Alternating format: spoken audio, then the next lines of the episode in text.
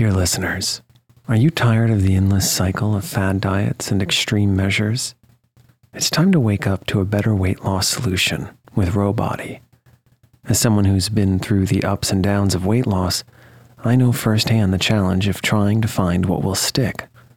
That's why, if I qualified for Ro Body today, I'd jump at the chance for a scientifically backed program that supports long term success. With Ro Body, you'll gain access to the most popular weight loss shots on the market, paired with personalized lifestyle changes. Over 200,000 people have already chosen Ro to help them lose weight. Say goodbye to the roller coaster of weight loss dreams and hello to sustainable, real results with Ro Body. Go to ro.co slash snoozecast. Sign up today and you'll pay just $99 for your first month and $145 a month after that. Medication costs are separate. That's ro.co slash snoozecast.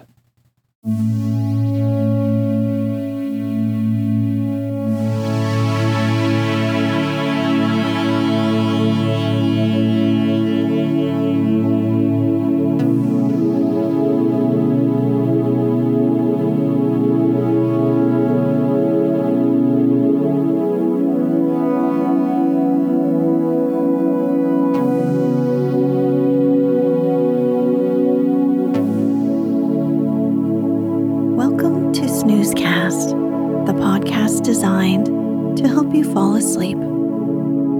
Find us on snoozecast.com and follow us on Instagram at snoozecast to find behind the scenes content. If you enjoy our show, please write a review on the Apple Podcasts app. Please know that we read and appreciate every single one.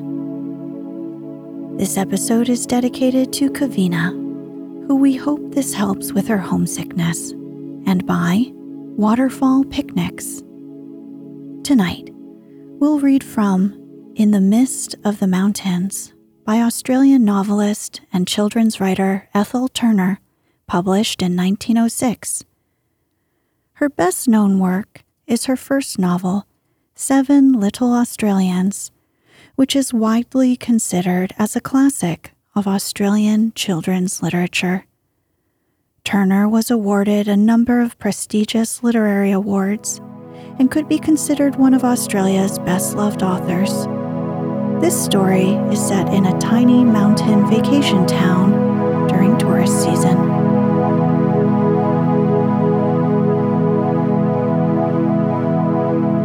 Let's get cozy close your eyes.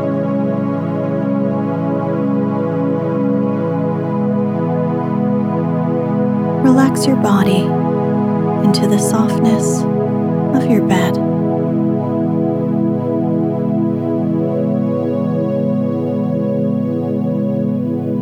Now, take a few deep breaths.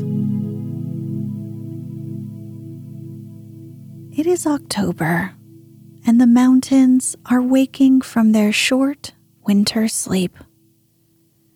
It is October, the month of the moving mists.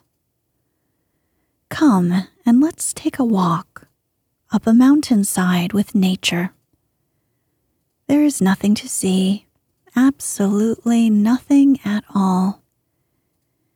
You know that there are trees on either hand of you, and that the undergrowth is bursting into the stars and delicate bells of its springtime bloom. But your knowledge of this is merely one of the services your memory does for you, for the mist has covered it all away from sight. You look behind you, and your world is blotted out.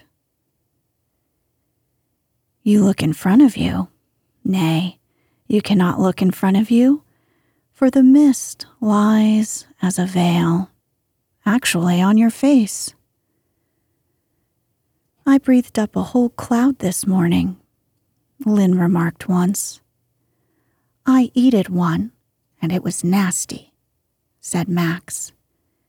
Still, you continue to look in front of you, as far as may be. And the next moment, the veil lifts.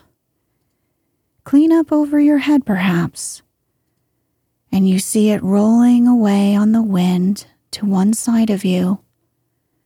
Yards and yards of flying white gossamer, its ragged edges catching in the trees. And now your gaze leaps and lingers, and lingers and leaps for miles in front of you. You look downward, and the ball of the earth has split at your feet, and the huge fissure has widened and widened till a limitless valley lies there. You look down hundreds of feet and see, like sprouting seedlings, the tops of gum trees. Gum trees 200 feet high. The far side of the valley shows a rolling mountain chain washed in tender shades of purple, paling nearer at hand to blue, the tender, indescribable mountain blue. Great jagged headlands hang perilously over the deep, and the silver thread of a distant waterfall gleams here and there down the face of the gorges, of whose wonderful beauty the tourist has heard and comes thousands of miles to see.